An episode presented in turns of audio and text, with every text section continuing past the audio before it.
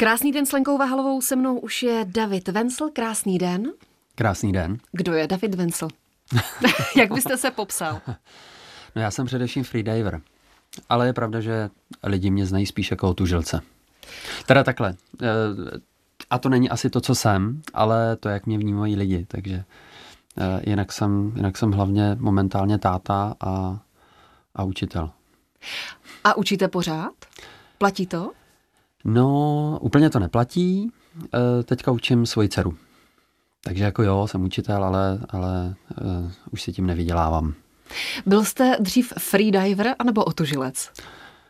Papír mám na to, že jsem freediver, nějakou kartičku mám, že jsem mm-hmm. freediver a, a papír na to, že jsem otužilec eh, nemám. ale já jsem... Odevři... Ale šlo toho ruku v ruce? No, no, jak se to veme, tak spíš bych řekl, že jsem od sportovec a od téměř jako všechny sporty, které dělám, tak jsou spojený s vodou. A vždycky mi bylo téměř jako jedno, jakou teplotu ta voda má. Takže, takže spíš jsem se jako potápěl a přitom jsem se potápěl třeba i eh, ve studené vodě. Takže asi to šlo ruku v ruce. To vypadá, že jste se zrodil pro otužování. Je to možný. Že je to taková přirozená pohnutka. Ne každý to má. To asi ne, no. A spíše to tak, že já jsem od jak živá hledal nějak eh, sobě výzvy, ale jako skutečně jako v sobě, že jsem úplně neměl potřebu soupeřit s někým dalším, spíš jsem vždycky chtěl soupeřit sám se sebou. No a, a rodiče a táta mě jako hodně vedli eh, jako ke vztahu eh, k sobě samýmu, ke sportu, k pohybu, no a k vodě. Před sebou máme knížku Začni teď. A tu jste napsal s Petrem Bílkem. Kdo ano. je Petr Bílek? Petr Bílek je teď eh, kamarád, ale jinak je to sportovní eh, redaktor. No a my jsme spolu eh, napsali několik jako článků, nebo on se mnou teda napsal několik článků do novin a mně se ten jeho styl moc líbil. Takže ve chvíli, kdy jsme byli osloveni, aby jsme napsali knihu, mm-hmm. respektive abych napsal knihu, tak uh, jsem oslovil Petra, jestli by, ho, jestli by ji napsal se mnou, protože jsem věděl, že ten styl, jakým ji napíšeme... Vy jste dodával obsah a on formu. Ano, ano. A já bych řekl, že my tu formu máme jako hodně podobnou. Ale jako je to tak, no, že on dal tu formu, on dal tu formu, ale eh, jako velmi si rozumíme eh, ve stylu vyjadřování nebo v humoru a tak dále. A překvapila vás nabídka, že byste měl napsat knížku? Jo, to mě, to mě, to mě překvapilo, protože jsem si říkal, tyjo, jako o čem já budu psát. Eh, přece jenom jsem vyrostl nebo se, se dostal do podvědomí jako velmi rychle.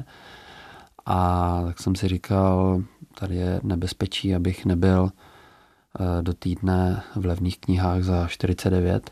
První moje myšlenka ne, to, to, to, to nejde. Ale pak jsme se nad tím zamysleli, jak to tak řek, bych tak řekl, že jsme dali hlavy dohromady.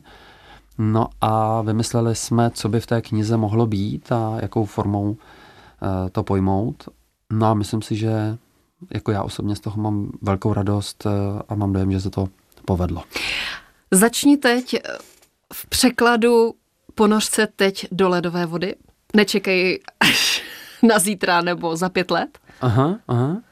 No, je to tak, protože uh, možná to znáte všichni. Od zítra cvičím. Napíšu si cedulku, dám si ji na zrcadlo a tam mám napsáno zítra začínám cvičit.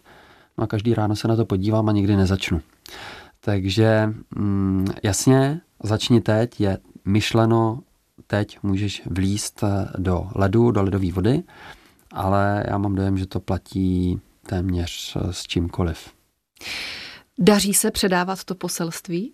Máte spoustu následovníků? Ano. Jestli to funguje, jo, jestli dostatečně jo, určitě, motivujete určitě. touhle knížkou. Mm, tak samozřejmě eh, jako lidi mi píšou a píšou, že to opravdu motivovalo. Spousta lidí, ještě než jsme tu knihu napsali, tak mi psalo, nebo pořád píše, že je motivovalo jenom to, co dělám, eh, nebo fotky na Instagramu, na Facebooku, co se objevují.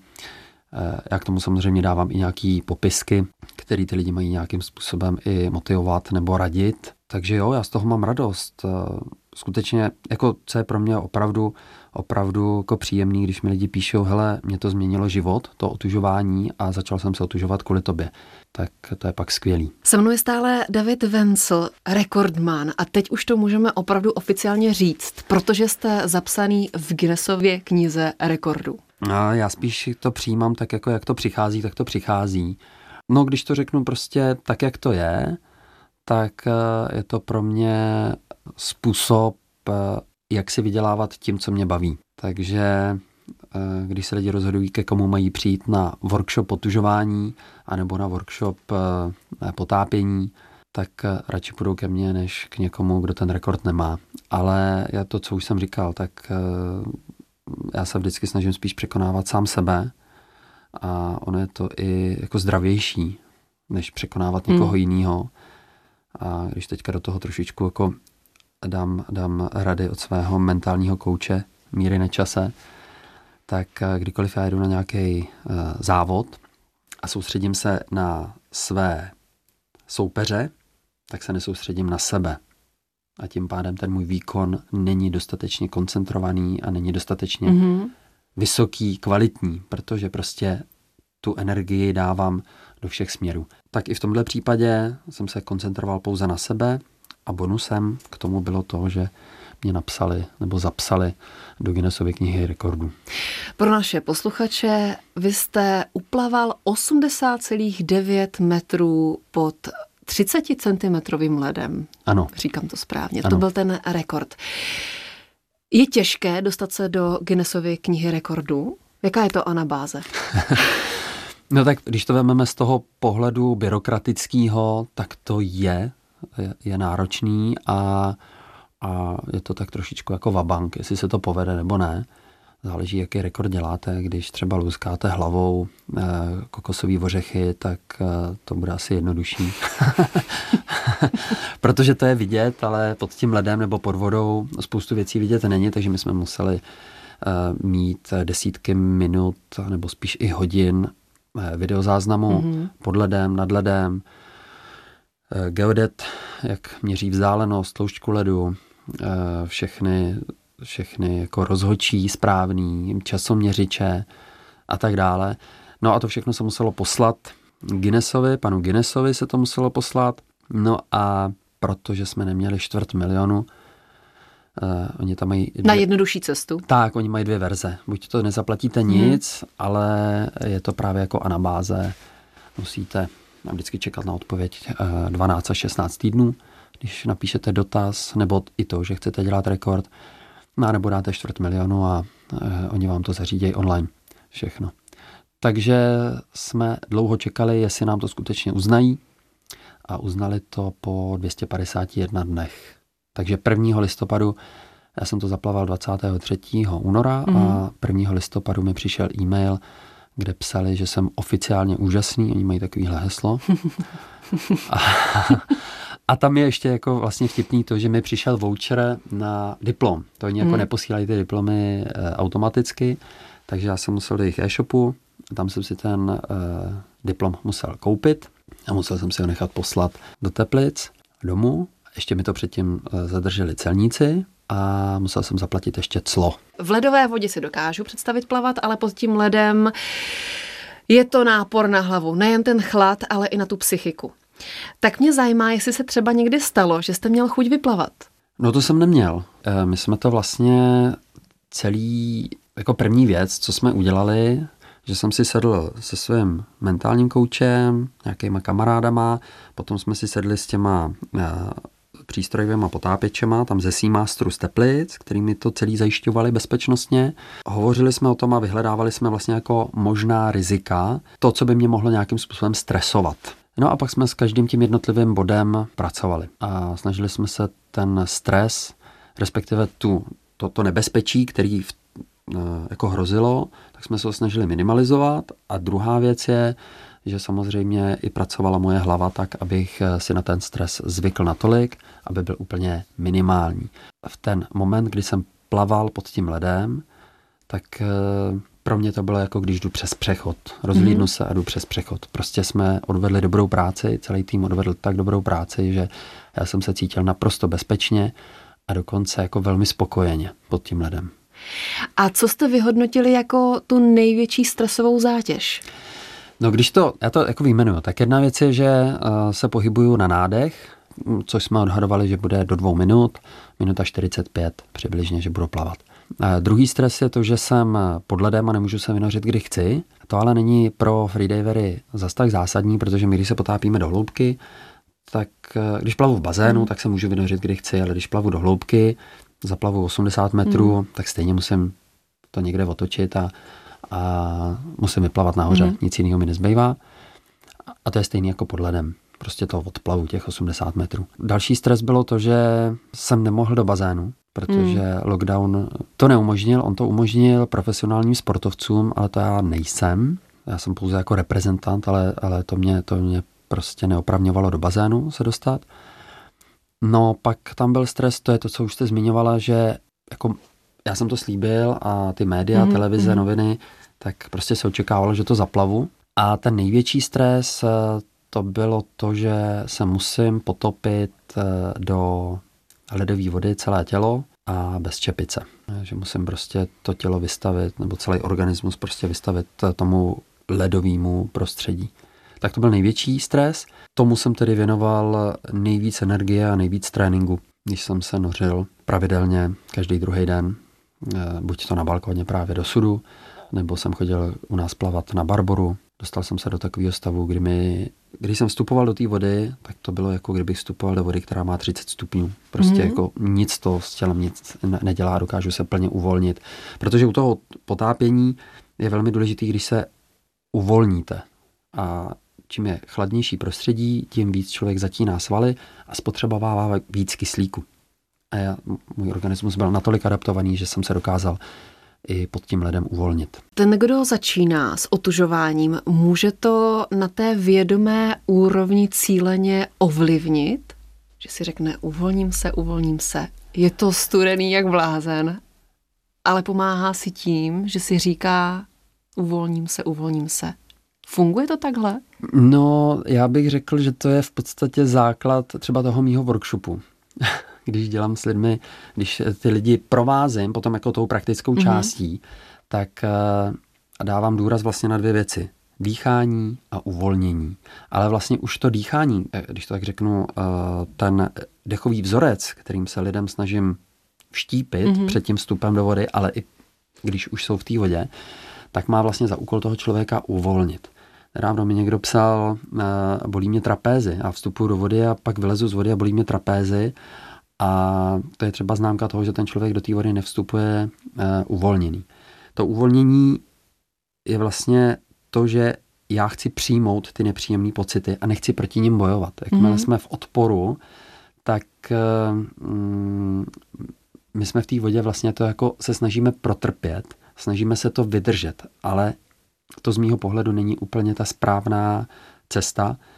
Ne to vydržet, ale přijmout, a poznat se. Přicházejí nepříjemné pocity a říkám si, OK, fajn, věděl jsem, že přijdou, jsou nepříjemný, ale dobrý, dobrý. Chtěl jsem se poznat, to je to jako když chodím do posilovny, tak najednou dělám dřepy a bolej stehna. Tak když už jsem v té posilovně, jsem tam proto, abych ty stehna posílil, tak si neřeknu, ty bolí to. Jo. Musím teda, teďka tady dám takovou jako poznámku, jako učitel jsem se setkal eh, s novou generací, kdy eh, děti se mi rozeběhly mm-hmm. a po 60 metrech mi zastavili a já jsem se ptal, co je, co se děje. A mi řekli, no, no, já jsem se zadechal. A zapotil. A, no, a, no, no, ano, jako zadechal a zapotil. A říkám, ale to je v pořádku. Jo, a ty děti, jak to neznali, tak, mm-hmm. tak mi jako oznámili, něco se mnou není v pořádku, něco se se mnou děje, já toho radši nechám. Tak to je síla naší generace. No a teď je, který... teď je otázka jako najít tu zdravou míru. Že když ano. ta voda nám říká, že už je to opravdu přes čáru, tak najít ten správný moment a prostě z ní vylézt. Ano, ano, to je správný přístup. Já musím říct, že třeba na Facebooku ve skupinách, jak si tam ty lidi jako radí, vždycky někdo položí otázku a pak si ty lidi radí, každý ze svého pohledu tak tam je takový jako souboj dvou, dvou skupin, kde jeden říká, hele, tak si to prostě musí změřit a příště jdeš o 10 vteřin díl a tak dále. A někdo, ne, ne, ne, ne, musíš to dělat všechno podle svého pocitu, mm. nic si neměř, neměř si teplotu. A ta druhá skupina dělí to podle svého pocitu, to je moc hezký. Ale zkušenost mě, eh, jako trenéra a lektora, ať už freedivingu nebo otužování, tak vidím, že 9 z 10 lidí neví, co má cítit tudíž se nemůže řídit podle svých pocitů. A v případě, že už jsme jako dostatečně vědomí a máme nějaké zkušenosti, tak už se můžeme řídit podle svých pocitů. Takže ze začátku třeba doporučuji těm lidem to evidovat a říct si, OK, chci opatrně, tak tam do té vody jdu na minutu, jo, a pak vylezu, dám se dohromady, trošku se rozklepu, ale do pěti, deseti minut jsem v pohodě, mm-hmm. tak si řeknu, hele, v pohodě, můžu tam jít na minutu a čtvrt. A pak zase není potřeba to přehánět. Pokud jsme v té vodě 3-4 minuty, tak to bohatě stačí pro zdraví, stačí to i pro tu e, psychohygienu, která musím říct, že to je úplně skvělá věc pro psychohygienu. Takový to, když člověk potřebuje vypnout a, mm-hmm. a tu hlavu vyčistit, tak jedna z nejlepších věcí je vlízt do té ledové vody, protože tam se koncentrujeme jenom na sebe a ten organismus ví, že jsme v prostředí, které je z dlouhodobého hlediska smrtelné a tudíž tam není prostor, aby, aby myšlenky lítaly všemi směry. Teď mám pocit, že jste spokojený, je tady taková jako dobrá knížka, která evidentně lidi motivuje k tomu, aby se otužovali, dělali něco pro sebe, zvlášť v téhle době. Máte za sebou úspěšně rekord, uplaval jste 80,9 metrů pod ledem, dostal jste se do Guinnessovy knihy rekordů. Tak co dál? Já to asi jako nechám plynout, samozřejmě pořád mě něco napadá. Co musím říct třeba jako ještě k té knížce, tak eh, tam jsou dvě linie, jo? takže jedna, jedna cesta je, nebo jedna ta linie je, jak jsem se dostal k rekordu, hmm. takže nějakých 12-13 příběhů a pak je tam uh, dalších 12-13 kapitol o tom, jak se začít, ale i jak pokračovat a je to takový jako praktický průvodce. A musím říct, že jako co dál, kdyby za mnou někdo přišel, napiš eh, další knihu, tak bych opět řekl, netuším o čem. No a co se týká dalšího rekordu, já jsem prostě freediver, takže, takže určitě mě čekají další závody. Takže dál a hloubš. Dál a hloubš a, a déle. Ale mám vymyšlený i to, že bych se rád jednou potopil bez neoprenu do 50 metrové hloubky pod led. To bych si chtěl, to bych si chtěl vyzkoušet. Ovšem tentokrát někde, kde bude opravdu dobře vidět a kde nad sebou uvidím tu ohromnou masu toho ledu, tak na to se těším. A závěrečná otázka, absolutně nechci srovnávat, ale logicky mě napadá otázka na Vima Hofa, jestli ho nějakým způsobem sledujete a čím se třeba od něho inspirujete, co vás inspiruje na něm a kdy třeba si jdete naopak svojí cestou. Wim Hof je samozřejmě propagátor toho všeho a udělal ohromný boom. A musím říct, že teda Česká republika, respektive Československo, je víceméně takovou jako otužleckou jako velmocí. Tady opravdu je velké množství, ale jako historicky, tady je velké, hmm. velké množství otužilců. Wim Hof tomu dal nějaký jako ještě jako řád a pak je to samozřejmě z velké části marketing, což je v pořádku.